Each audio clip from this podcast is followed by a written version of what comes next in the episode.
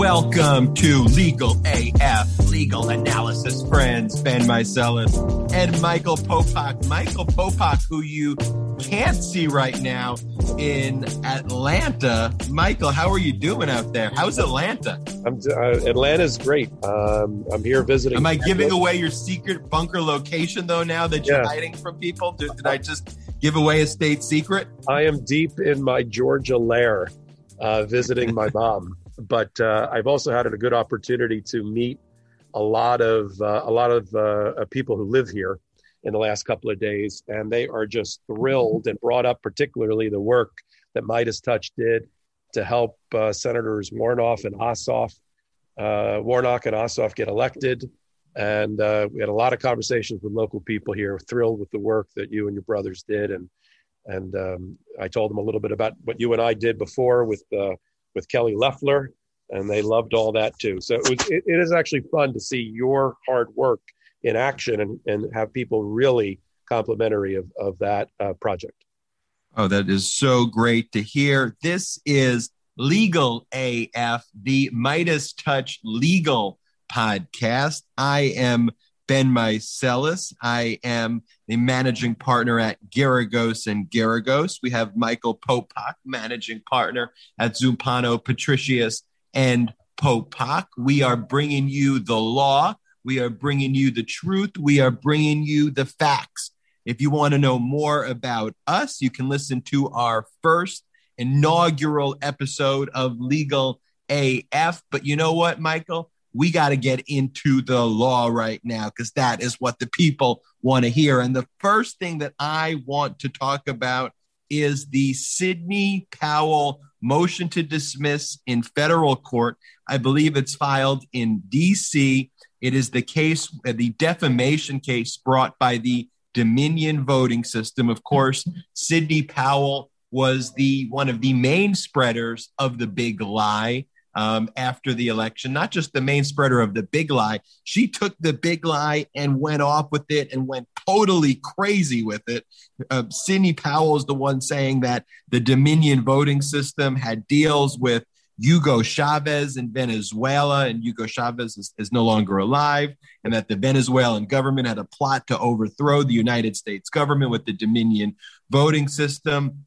And so, after uh, this company, Dominion, which um, actually has paper ballots that even go with the electronic system, which was audited every which way and was proved that all of their counting was 100% accurate. In the face of all these lies, this company took a huge reputational hit by the Trump sector of uh, of, of this country.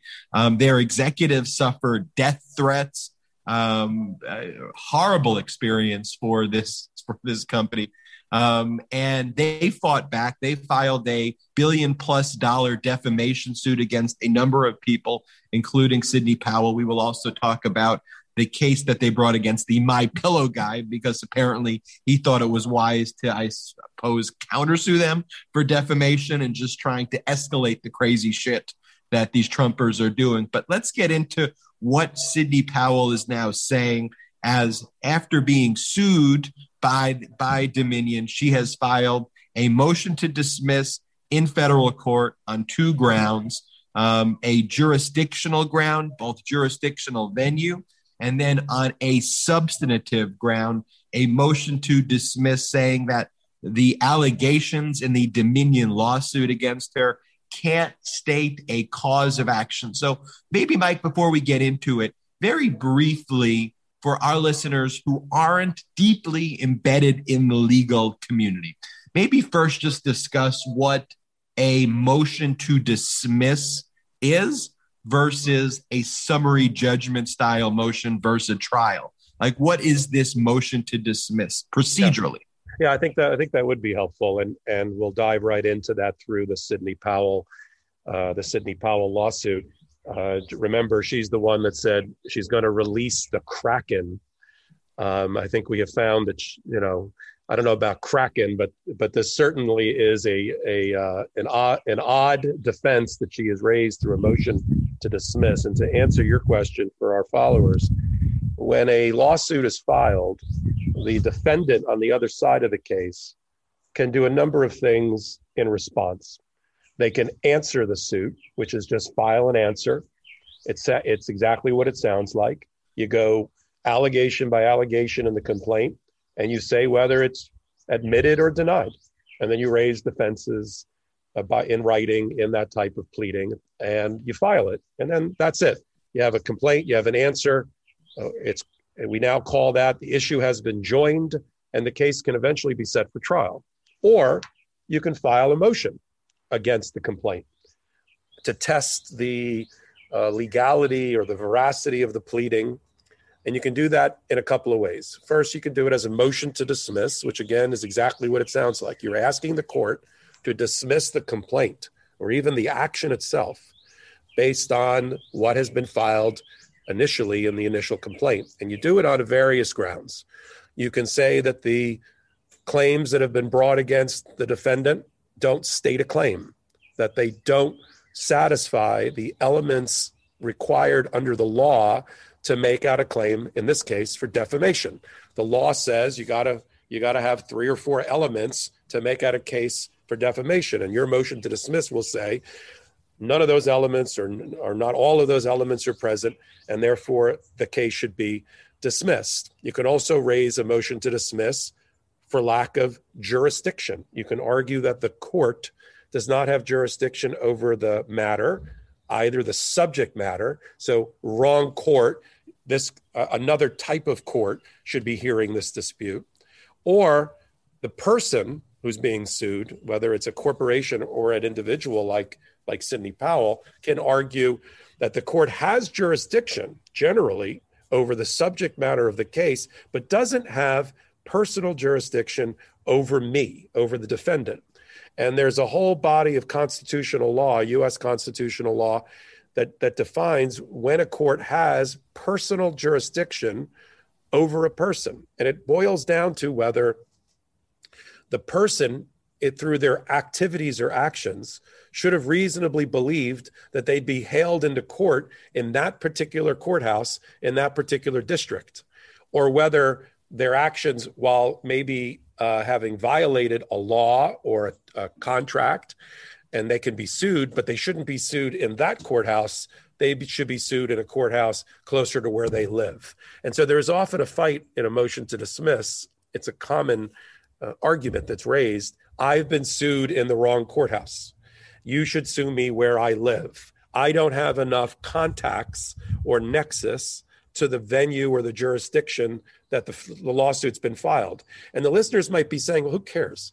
If they're going to get sued anywhere, anyway, who cares where they're sued? Well, the defendant cares because, frankly, they always think it's easier for them, maybe a home court advantage, if they're sued in their own backyard. Sidney Powell's backyard happens to be Texas. So of course, she doesn't want to be sued in the District of Columbia, in the DC federal in the federal court in the District of Columbia, where she thinks she's not going to get the right judge, maybe a, a Democrat uh, Democratic appointee or the right jury ultimately. She wants, you know, home cooking for a Texas judge in a Texas courthouse in the federal courthouse. So her so that's the first argument that a lot of defendants make uh, claiming lack of jurisdiction uh, and then they attack the elements. And then summary judgment um, is sort of a different uh, bird altogether. Summary judgment is generally brought after discovery is concluded or after depositions have been taken, after facts have been developed in the case. You could you can bring a summary judgment early if you say to the judge, Judge, they're on the undisputed factual record. This case should never get to a trial. There's no need for a trial because you judge as a matter of law on the record indisputed you can decide this case right now. And a lot of defendants try that or even plaintiffs try that. It's an aggressive tactic the the way to defeat a motion for summary judgment and get your day in court in a trial is to argue that the number one way to do it is to argue that there are facts that are in dispute that only the trier of fact either the judge or the jury depending upon uh, whether you have a jury trial right or not, has to decide, has to hear the evidence and sort it out. And then, and only then, can the the uh, the lawgiver, the the judge, or in this or the jury, decide the case. And that's that's the typical way you defeat a summary judgment. But the Sidney Powell motion right now is a motion to dismiss against Dominion's lawsuit for defamation. And just for, for the followers to, to pick up the pieces here, Dominion um, has contracts to operate about 40% of the voting machines in America have the Dominion brand on them. And so it, they are an important part of electoral process. Um, they are, you know, when our uh, the former cybersecurity head of the U.S. elections came out early on and said this was the fairest, most honest, most accurate election in history.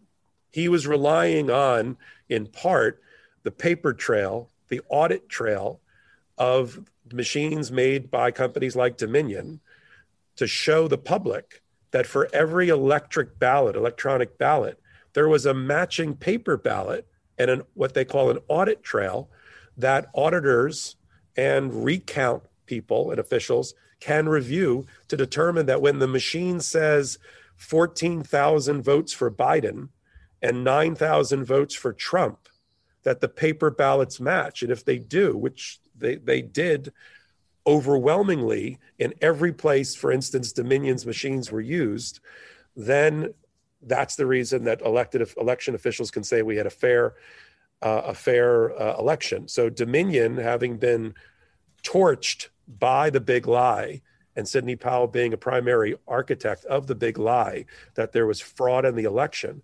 undermining their entire business model, potentially costing them billions upon billions of dollars of damage, has sued as any company would.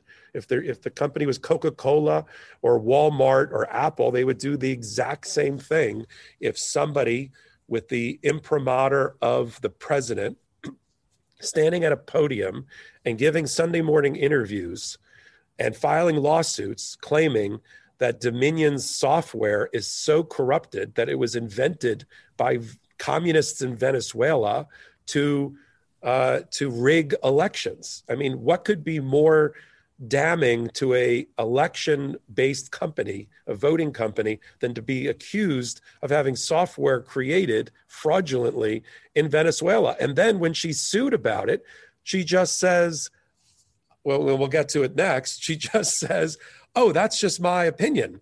Uh, no one should really have believed me. No reasonable person could have believed me. And that's also in her motion to dismiss. So long-winded way of giving you your answer ben. That's that's how we got to a motion to dismiss and so it's a 42 page motion to dismiss um, that, again, is not based on discovery, meaning in the litigation process, you'll have depositions taken, document requests. Depositions are when you'll speak to the other side or witnesses under oath. The, the motion to dismiss basically says, just based on what you're alleging in the complaint, either one, this case shouldn't be in this court, or two, based on what you're saying in the complaint, you can't even state the facts that make this sufficient to even be a case. We can't even get to the next phase. And so this is a 42 page motion to dismiss. And I know our listeners out there often hear, oh, a motion to dismiss is filed, this, this, that. But I want to really break it down on this podcast. Like, what specifically is in this motion and do it in a fairly brief but thorough way. And so basically, what this motion starts off by saying on its very first page is one of the reasons that the court should look suspiciously at the Dominion uh, lawsuit is because it is long. It's a very silly legal argument that has no validity whatsoever. But in the very first footnote on the first page, Sidney Powell's lawyers say the complaint is 124 pages with over 230 paragraphs and subparagraphs, wow. not to mention 107 separate exhibits constituting 230 megabytes of data. First off, you can tell that these um, lawyers are old because 230 megabytes is actually not a lot of megabytes of data. In cases that I do, I deal with eight like terabytes of data very consistently. So 230 megs, you know, I think that the lawyer was going over this while he was listening to his MP3 player um, and talking about megabytes. So they first go off by saying this is a very long lawsuit. And then, Michael, as you said, you know, one of the bases to attack is jurisdictional. Um, and so here, what the lawyer argues for Sidney Powell is number one, the only ways there can be jurisdiction in Washington, D.C. over Sidney Powell is if one, there is general jurisdiction. That means Sidney Powell has so much systematic ties to Washington, D.C. She lives in Washington, D.C., or works consistently in Washington, D.C., or has so much contact there that there should just be an exercise of general jurisdiction, regardless of what it is that she specifically does in a specific incident. There's just enough contacts with a jurisdiction so that a court can basically rule on her matter. And they argue that there shouldn't be general jurisdiction over there. My own view of it is I think general jurisdiction could be a tough call. She does live in Texas. Um, she spends most of her time in Texas, but she was in Washington, D.C. a ton for this election. Um, she was in the White House a lot. She probably could be proven to have been there more than half the year at this point, based on all of the news reports that I've seen of her out there. She was certainly there a ton. So, on the general jurisdiction question, I'll get to the next one where I think there's definitely specific jurisdiction.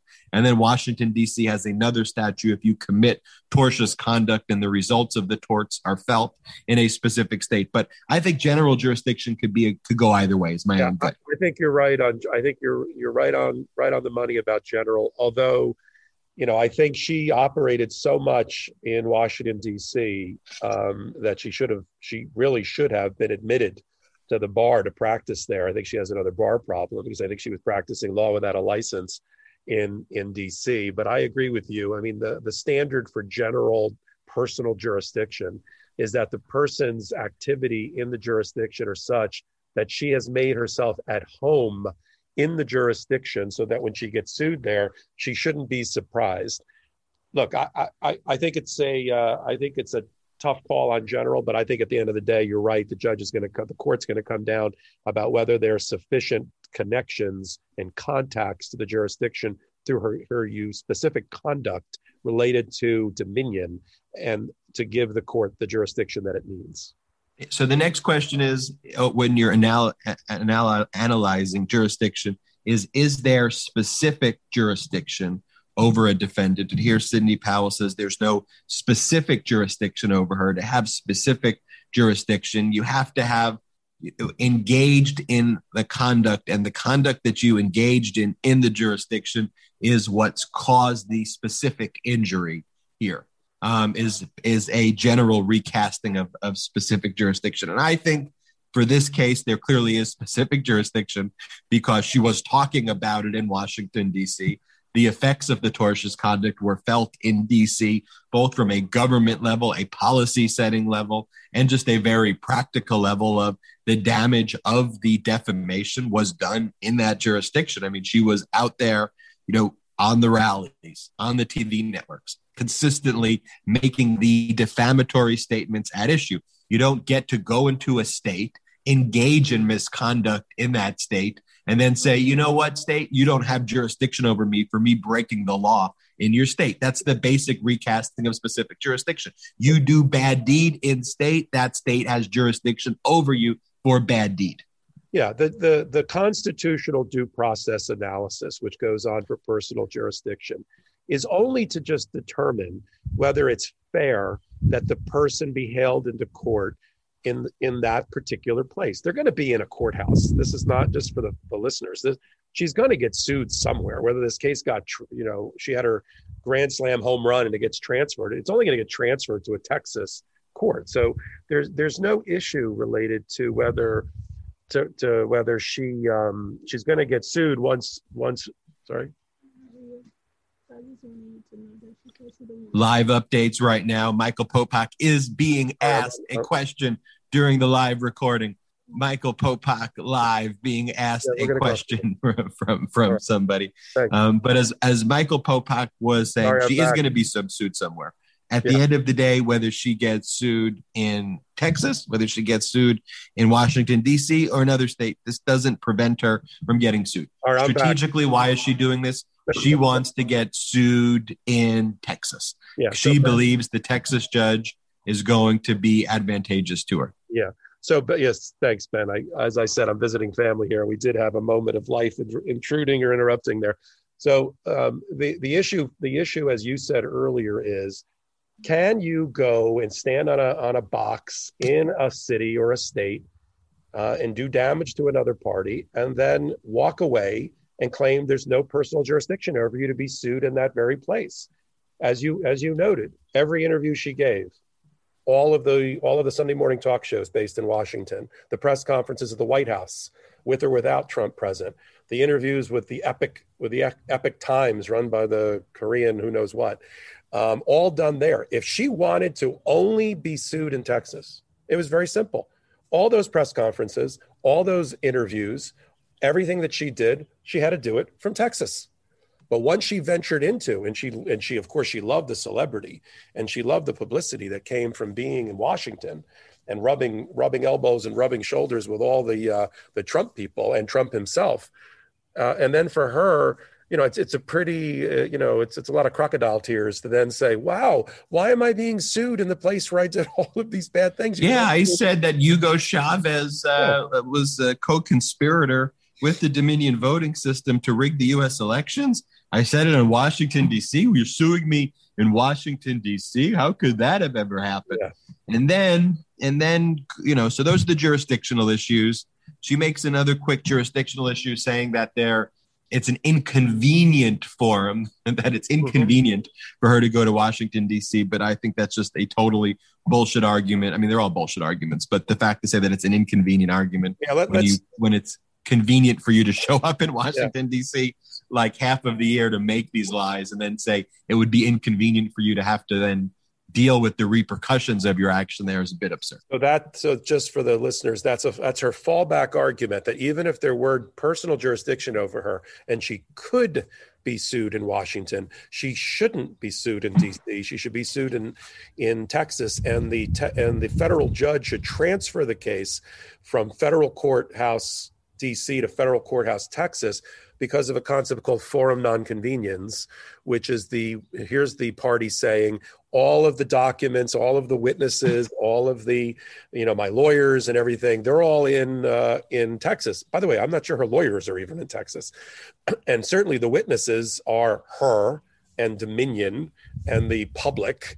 So I don't think she wins on that. So you're right, and that's usually a very weak T that's argument that's brought up to at you know a last gasp effort to to to get it to your home forum is to say judge you know the forum is inconvenient. Send it back to my back my backyard.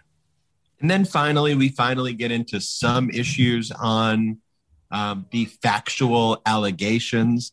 Um, and then michael you were alluding to this before um, the, the basic argument is that this was political speech that Sidney Powell was making. It was her opinion, and that no one should view those statements as factual statements that have objective bearings on whether something was true or false, and that it should just be viewed as tensions were high. I was a lawyer, and I made a lot of inflammatory opinion statements, but nothing that I said should be viewed as actually saying that Hugo Chavez was a co-conspirator. That was just my opinion. Yeah, uh, yeah, I thought it was remarkable, but frankly, it's really the only place she can go on a motion to dismiss is to have to argue and just to bring everybody up to speed here. Defamation is generally of a of a fact that the party that utters it knows is not true, which causes damage or injury to the other person. So you make up facts, right? Which we know Trump and his minions have been doing for years. In this case, Sidney Powell says all sorts of crazy things about the Dominion voting machines and how they're not reliable and they're and they're fraudulent and they and they conjure up votes and all sorts of other crazy things. So she has to argue, oh, that wasn't a fact. That was my opinion. That was political rhetoric spoken in the heat of the moment. And therefore, I should be given First Amendment protection because at, at the core, if a statement can't be proved true or false, it's hard to prove defamation. If it's a pure opinion, it's almost impossible to prove defamation. So I get why she's doing it, but it is remarkable that in this, you know, back half of her of her motion of her motion in her brief, she spends time saying that no reasonable person, so every Trump voter should hear that as them. No reasonable Trump voter could have believed that what I was saying when I said the elections were fraudulent, when I said that the, the, the Dominion voting machines can't be trusted because some Venezuelan uh, Hugo Chavez supporter conjured up some software. That obviously was my opinion. That was rhetoric. No reasonable voter could have believed that, but we know that that's exactly the opposite of what happened millions and millions and millions of voters believe that and still believe that to this day, including the people, and we'll talk about it later, who charged and insurrected at our at our Capitol in the cradle of our democracy and tried to overthrow the government. So words have power, words have meaning, and words can defame. And now she's trying to argue, you know, what me? That was just my, that was just my opinion who in their right mind would follow me?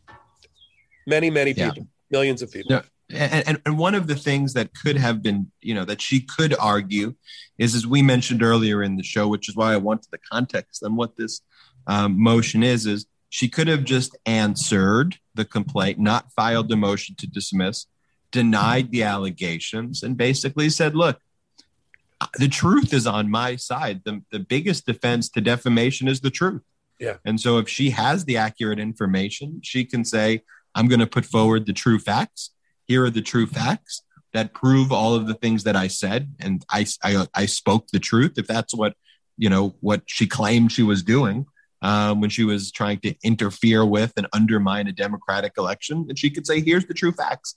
But this is what, you know, so, so before giving you my, my concluding opinion, I just want to think, what, what do you think the outcome is going to be here, Michael? Yeah, I, I, think the way you framed it is is just is just right. She she can't do that, and her lawyers, to their credit, even though I agree with you, I thought their opening footnote arguing, "Oh my God, this is too many pages. How are we ever going to figure out how to how to um, address it?" Was silly. Uh, but they they must have figured out early on. I mean, reading between the lines here, that there was no way because it because it's not true. There was no way they could claim truth as a defense of all of her crazy statements that were made against Dominion and others. Because having interviewed her, they, they, they must have concluded that she'd have to lie or perjure herself if she were to say that any of that was true. So once they quickly had a quick session with their client and said, okay, let's line up the statements that are in the lawsuit. Which of these are true that you know and show us the facts you have to support them before we do battle on your behalf in a courtroom? And she looked at them, and I'm, I'm summarizing, and said, None of them are true. Everything that I said was made up, had no factual support, despite me, despite my having said it with conviction and claiming that they were true um, during critical moments in our election process. So they said, okay, all right, got it. So we're not going to be able to use truth as a defense. So we're not going to answer the lawsuit. We're going to have to move to dismiss. Let's claim it's all just big fat opinion and you can't prove it true or false. Let's do that. And that's what they've done. I think at the end of the day. And look, I think she's going to lose the motion. I think it's yeah. going to stay in Washington, D.C. Absolutely. And I think that she's going to lose this case when it goes to trial and, and it will go to trial.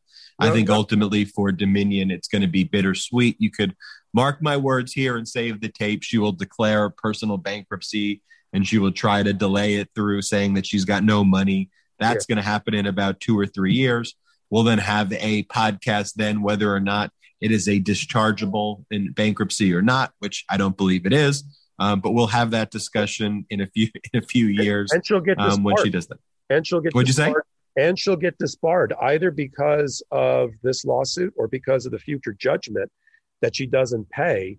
Bar associations hate lawyers who don't pay money and don't pay judgments, and she literally can lose her bar license. It'll, it'll get yanked in Texas or wherever she's holding it at that moment because of this. So I think I think Dominion's doing God's work here. Uh, they're doing it for their own purpose. I'm hoping they didn't have the damages that they claim, but if they did, you're right. They're never going to collect them against Sidney Powell, but they need to crush her in this lawsuit and put her back under the rock that she crawled out of so she doesn't do mischief in the next election or anywhere else.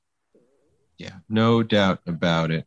And I think the one strategic mistake, I mean, there's a lot of strategic mistakes that were that that that were made in in this filing, but the the big strategic mistake I think was that first footnote by talking about how long the complaint was from a I, I think it all in all, it's actually not a terribly written uh, motion to dismiss. It's actually a pretty good it was, motion to dismiss. It was not written by Sidney Powell. We know it's that. not written by Sidney Powell. It's actually Powell very well written. Right. But but here's the thing: when you go with that opening footnote, which basically whines about a complaint being really long, but then one of your defenses about why the defamatory statements were opinion is because of the momentous significance of this being a presidential election and how significant of the discourse was to then have that disparity and basically say, well, the lawsuit was too long, but your defense being this was part of a very long kind of conversation, it just to me diminishes your credibility. 230 megabytes is not a lot of megabytes. And so to me, once I read that, the moment I read that footnote, everything else that followed that footnote was like, all right, this is bullshit. I mean, not even you know, the moment someone whines about a long complaint is, you know, totally loses credibility on me. You don't need with that on page one of your brief if you want to be taken seriously. I also don't think, and for and for people that go, I think the Axios website has a nice um, copy of this motion for the listeners that want to go look at it. But I also thought that cutting and pasting screenshots from the complaint to make their point actually made the point of that the complaint was making and I don't I think sort of undermines their position. I don't think having these repeated shots of Sidney Powell with the uh, the you know the the titles underneath her helps their case. It only proves the point that she should be take people listening to her would have thought that these were facts being expressed by a quote former federal prosecutor, as she's identified in one screenshot, or Trump campaign lawyer, or whatever it was. Not these are the opinions of Sidney Powell, and no one should really believe what I'm saying. Um, and don't sue me for defamation. There's that, that's not there. She's out advocating on a daily basis facts that are not true. That is the heart of defamation.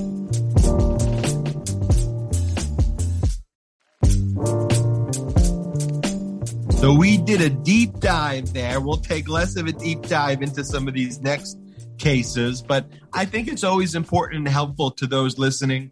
Um, look, if you're in the legal community and you knew all that stuff, feel free to fast forward through it and then we'll hit the other topics. But I, I don't think most people out there, and 90 to 95% of our listeners, truly know the processes and the intricacies that go into these motions and the inside baseball and really breaking it down there I think is is is helpful. Um, on the other side of this of the Sidney Powell, not on the other side, I should say, the same side, you know, of, of craziness.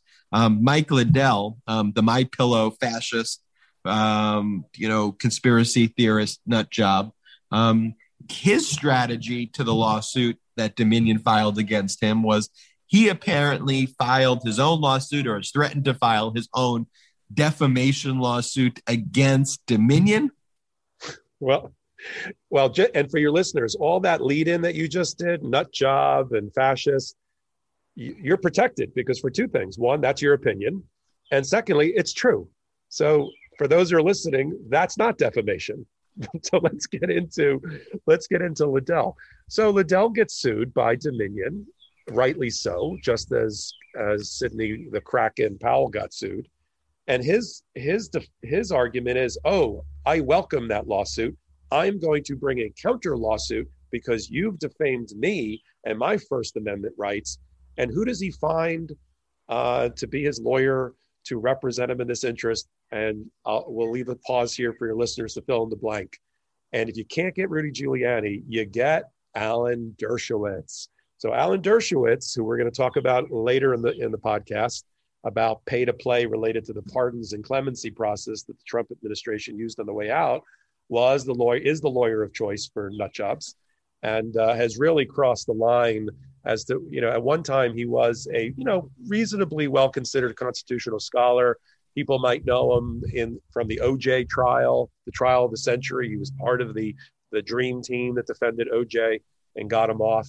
Um, but you know he's really gone dark into the other side um, and now you know every crackpot theory like i said if you can't get giuliani you get dershowitz to do your bidding so apparently lindell has hired dershowitz and they're going to bring a countersuit and all sorts of discovery that you identified earlier, depositions and and documents against Dominion. How he thinks this helps him in defending ultimately the suit that Dominion has brought for billions of dollars against him.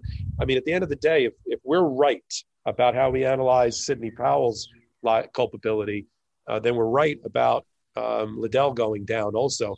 And and you know, soon enough, with the next two years or so, if everything goes right, Dominion's going to have a pillow division because they're going to own my pillow.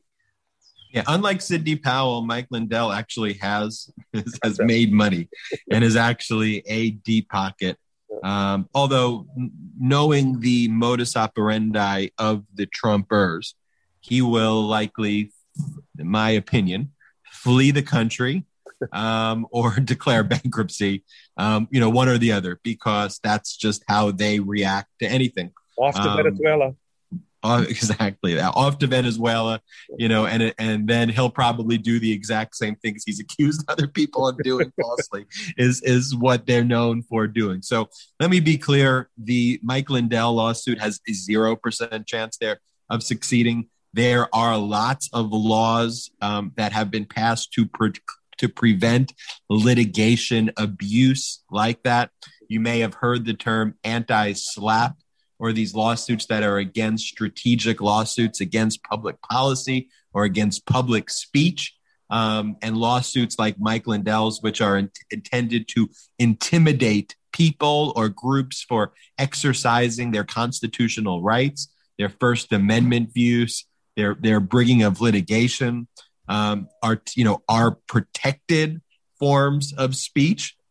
And so a mike lindell lawsuit basically suing somebody because they sued you for engaging in defamation is a tactic of a bully but a tactic that does not frequently work or work at all in our in our system. Well look it, it's like the the 40 or 50 cases brought by the trumpers across the country to challenge elections they they all got, of course, dismissed early on through motions to dismiss or otherwise by courts.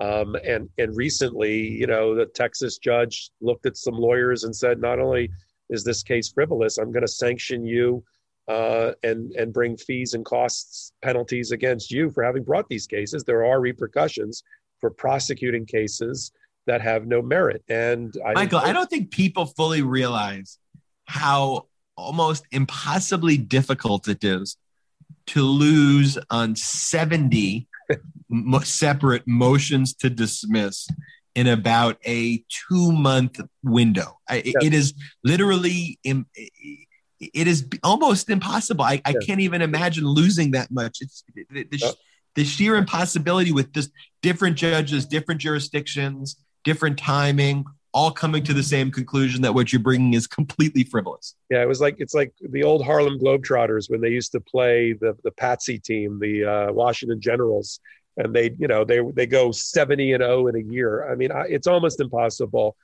uh, for for a team of lawyers uh, to lose every case at that sheer number. Uh, but not in this not in this instance because they brought the same case uh, versions of the same case everywhere. And every judge wearing a black robe worth their salt took one look at the case on usually on their own and said, "Get out of my courthouse."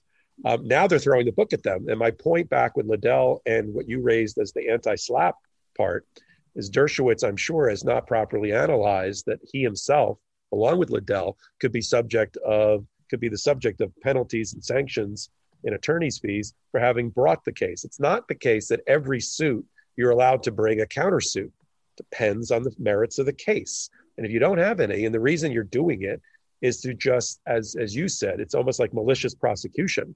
You're just bringing it in order to drive up the litigation costs for the other side, uh, or to you know to have some sort of uh, a balanced playing field there's repercussions for that, and there's sanctions for that, and there's law and there's um, law and and uh, legislation that prevents just that type of activity. I think you're you're right on the money when you're talking about the anti-SLAPP component of that suit.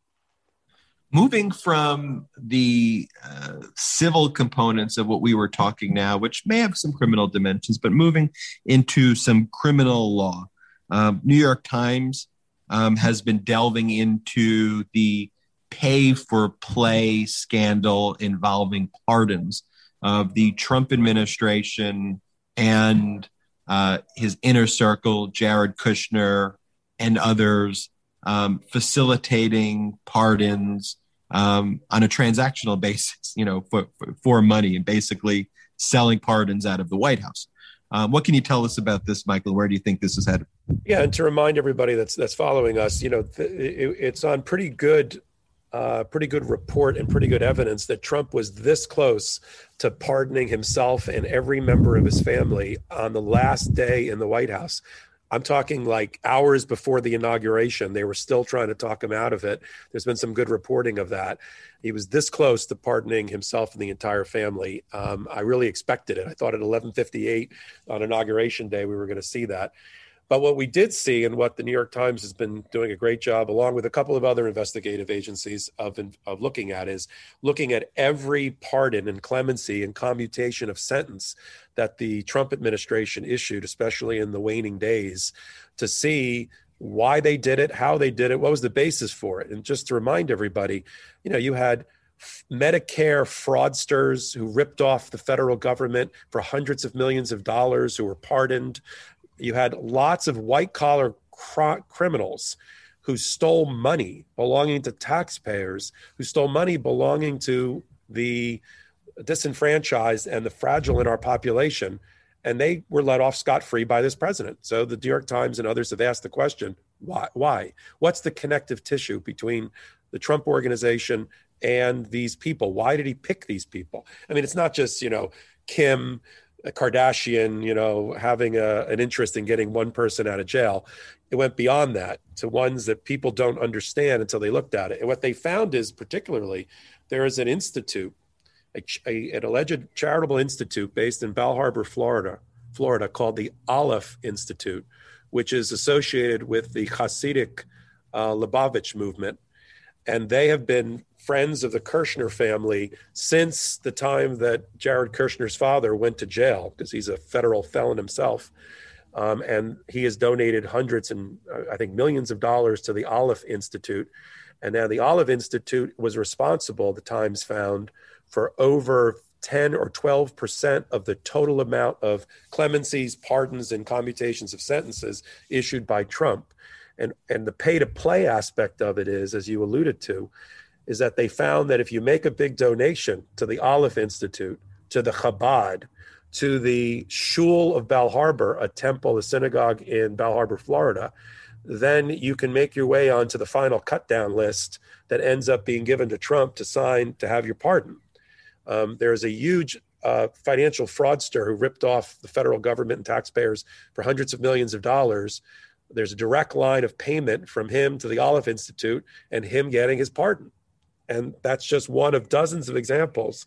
So you have a, a an alleged policy institute having outsized influence over the pardon process, lining their pockets along the way. So make a donation to them, and you can buy your pardon. And you have the Trump organization connected to the Aleph Aleph Institute through Kushner and his father, who is their charity of choice since he's been a since he's been let out of jail himself. So that's the connective tissue that's so disturbing, where you can just buy. I mean, it's what people suspect that you can buy your way out of these things. If the wealthy can get pardons, and the people who are, you know, uh, who are wrongly convicted of, of, of minor drug offenses, you know, uh, the disproportionate uh, sentencing of blacks under the uh, guidelines for crack when white people using cocaine did not get the same kind of crime, those are ignored in the pardon process. But if you're a rich, wealthy, white collar criminal and you have a connection to Jared Kushner through Aleph Institute, you can buy your way out of that crime being on your record. Michael, you think it's illegal, though? Yeah, I, I listen. I, it's hard on the illegality thing, as distasteful as it is, because the president under the Constitution is given tremendous power to pardon anyone he wants at any time he wants. And as we said earlier, he, there was even a rumor he was trying to pardon himself. So that power is almost inviolate. It's almost hard to undermine. If he would, but I think the linkage between the two, and he can't impeach him now, he's gone. Uh, I think we've already basically shown that there's no appetite that the Senate's ever going to impeach anybody for for things that happened even while they're in office. If they're no longer in office, we just saw that with the Capitol insurrection charges. Um, it's certainly distasteful. I'm not sure it violates the Constitution that he did it. Could it have committed another crime, uh, a wire act crime, a mail fraud crime? Probably. But the problem is there's no stomach to prosecute, uh, at least in the Senate, this kind of crime. The question is can Merrick Garland, as our new attorney general, appoint a special prosecutor to look into the matter to determine whether federal charges should be brought to anyone in the Trump organization, including those who did not enjoy um, immunity for these kind of issues, if there's even immunity. That's going to be a question for our new attorney general. Yeah, the pardon power is based on Article uh, 2, Section 2, Clause 1 of the Constitution. It provides that the president shall have the power to grant reprieves and pardons for offenses against the United, the United States, except in cases um, of impeachment. I don't believe um, our founders ever really conceived, though, of just the level of abuse where you would actually have a criminal president in power rewarding the co conspirator criminals and not rewarding and punishing the people who actually stood up against the criminal conduct during the during the presidency. It's one of those things that for hundreds of years we've had these systems and these norms that we felt were always sacrilege that were that were inviolate that made sense and no one questioned it. And look you would occasionally roll your eyes when you would see certain uh, uh, pardons being used inappropriately. I mean i remember with uh, even you know president clinton you know he pardoned people at the end of, of the presidency that you would roll they your all, eyes. they all do. Bush, they all do.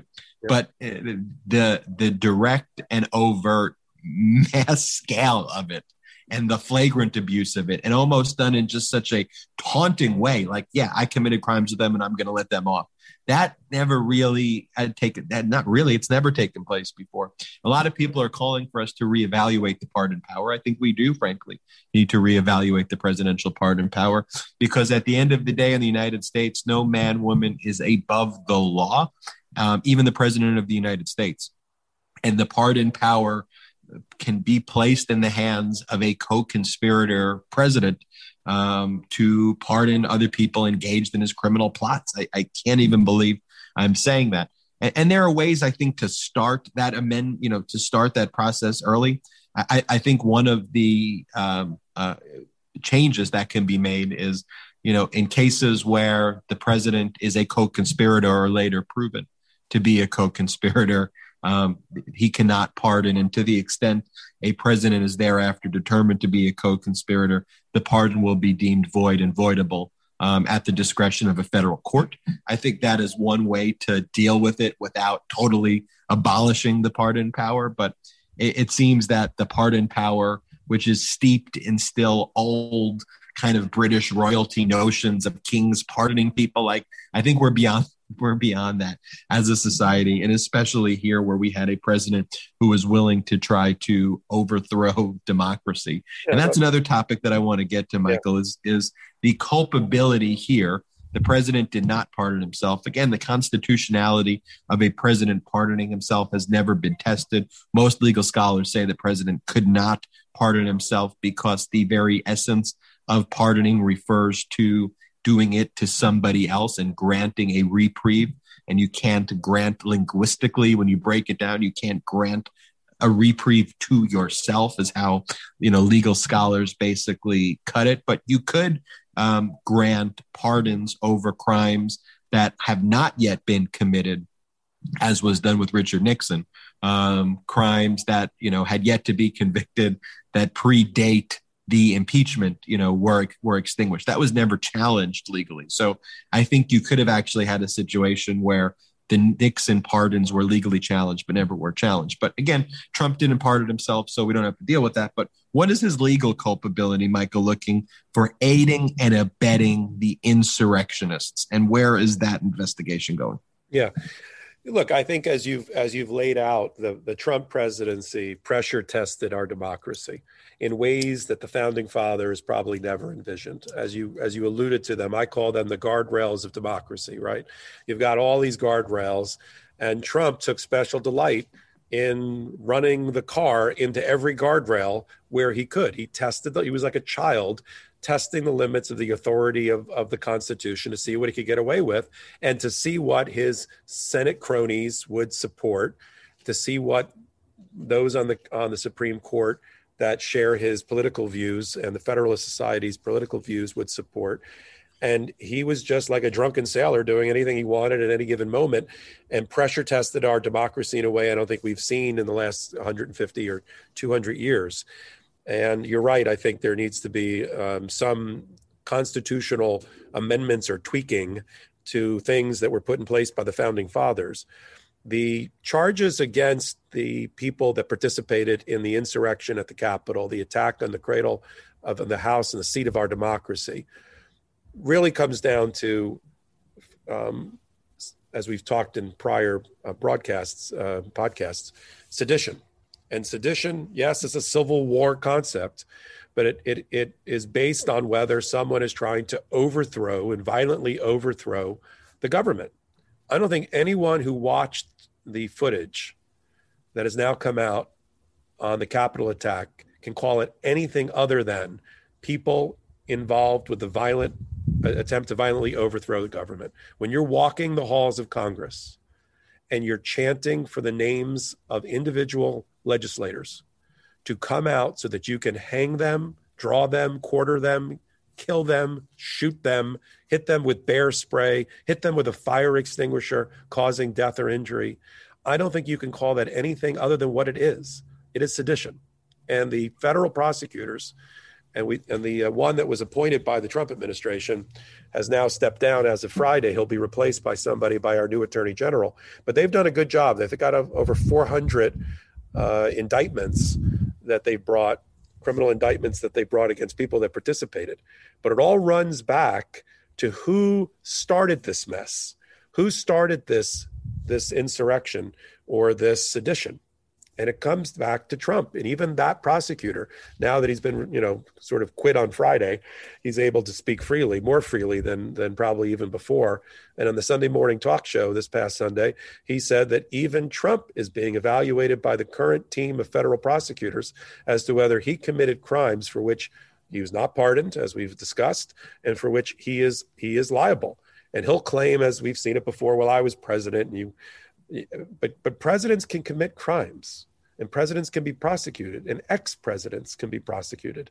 And i think that if they look at the footage and as this this prosecutor said um, the cause and effect connection between the statements that were made at the rally an hour or so before which lit the fuse which said i'm going to march down the Capitol with you, which of course he didn't. He went the other way and went back to the White House. But he said to the people, uh, let's go and use your Second Amendment rights and use and fight, fight, fight, and let's go. And that's exactly, it was like a coach in a locker room in a football game, getting the team all juiced up for the game.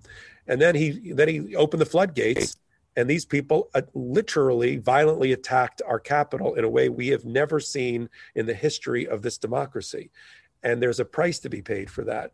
And those people that are being prosecuted are going to spend the rest of their lives in a federal penitentiary taking big rocks and making them into little rocks. And it may go all the way to the president. Can he be indicted for this? Yes. Will Merrick Garland and his team of prosecutors that are taking this over do it? And if there's political will for it, I hope so. There's no better person to to evaluate that charge and to decide whether to use prosecutorial discretion to bring it than Merrick Garland. I have no doubt about that. I, I do think that some of those statements that the president, should the president be indicted? Absolutely. Was the, was the president a co-conspirator? Absolutely. If he was not the president of the United States and he stood in front of a group of people and said, I'm going with you and we need to, you know, fight them and we need to go after them. And then they all did that, you know, and then there were all of the meetings set up before that went over the plan of what was going to happen that day. It's not even a close call to me. Okay. Like the president clearly is a co conspirator and is clearly guilty of, of aiding and abetting the insurrection. He should go to jail for the rest of his life um, for it. Like it's not a close call. Any other setting, you know, that's what's going to happen. You know, I think the the political pressures and the problematic nature of going after him for that is what will be the barrier.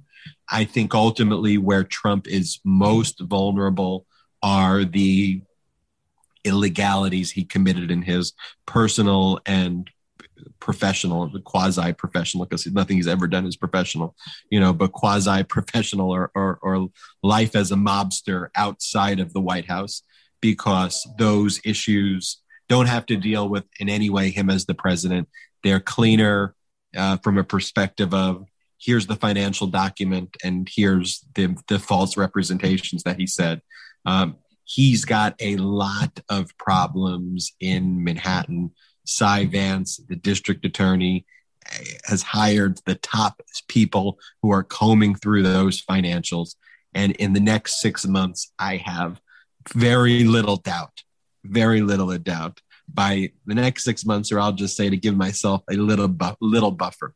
By the end of 2021, Donald Trump will be indicted. Period. From from that New York Cy Vance prosecution. Yeah, and and just for everybody that that follows us, so Cy has decided after ten years to step down as the Manhattan District Attorney. Um, I know there's a lot of people in you know I, I I work and live in Manhattan, and I know people that are close to him, and they're they're disappointed that he's decided to do that. But he's just sort of after 10 years of being a crusader and and, and taking over what is arguably uh, one of the or the best uh, district attorney's office in the country for those that follow, it's the it's the model for all of the Law and Order series of tel- television shows. Uh, was that office when it was run by uh, Morgenthau? But Vance is, is not going to um, seek reelection.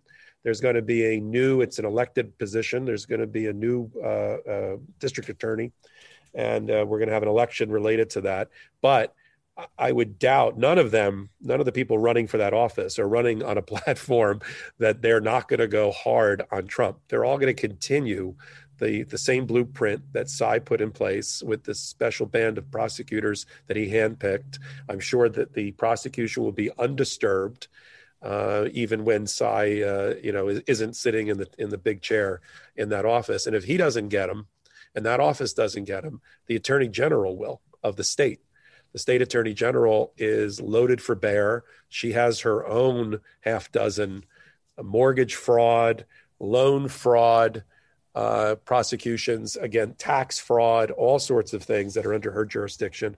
So between, he, you know, Trump is caught between this vice of the DA office in Manhattan and the uh, Attorney General's office in Albany that are just that are just rotating all of their pressure around him and the family.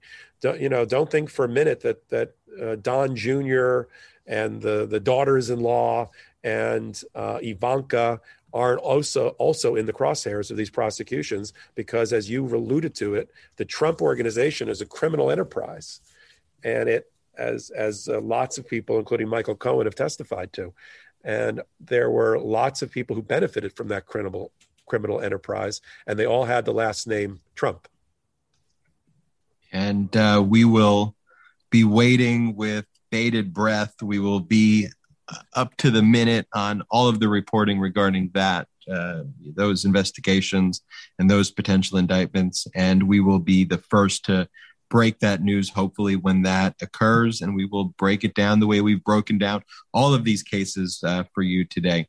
Um, really enjoying doing this podcast with you, uh, Michael. It is a true honor to get to work with you um, uh, in the courtroom, the virtual courtroom now, and doing these um, podcasts. It was great. Uh, our first podcast last week um, got incredible reviews, did incredibly well. Um, we thank everybody for um, for listening. Um, if you want to reach out to Michael and myself about your own cases, cases that your friends have, or you just have questions for us, if we could be helpful, um, you could reach out to us, you know, each individually. Um, you can find me and my contact information is on Twitter at MeiselasB, M E I S E L A S B at MeiselasB. And Michael, you want to give your contact? Sure. Uh, it, you can do it through Twitter also. I'm at M, uh, well, at M S for Stephen Popok, P O P O K, or my email is mpopok at zplaw.com. Thank you for listening to this week's edition of Legal AF, your legal analysis. Friends, I'm Ben Meiselas. You've been listening to Ben and Michael Popok. We'll see you again next week.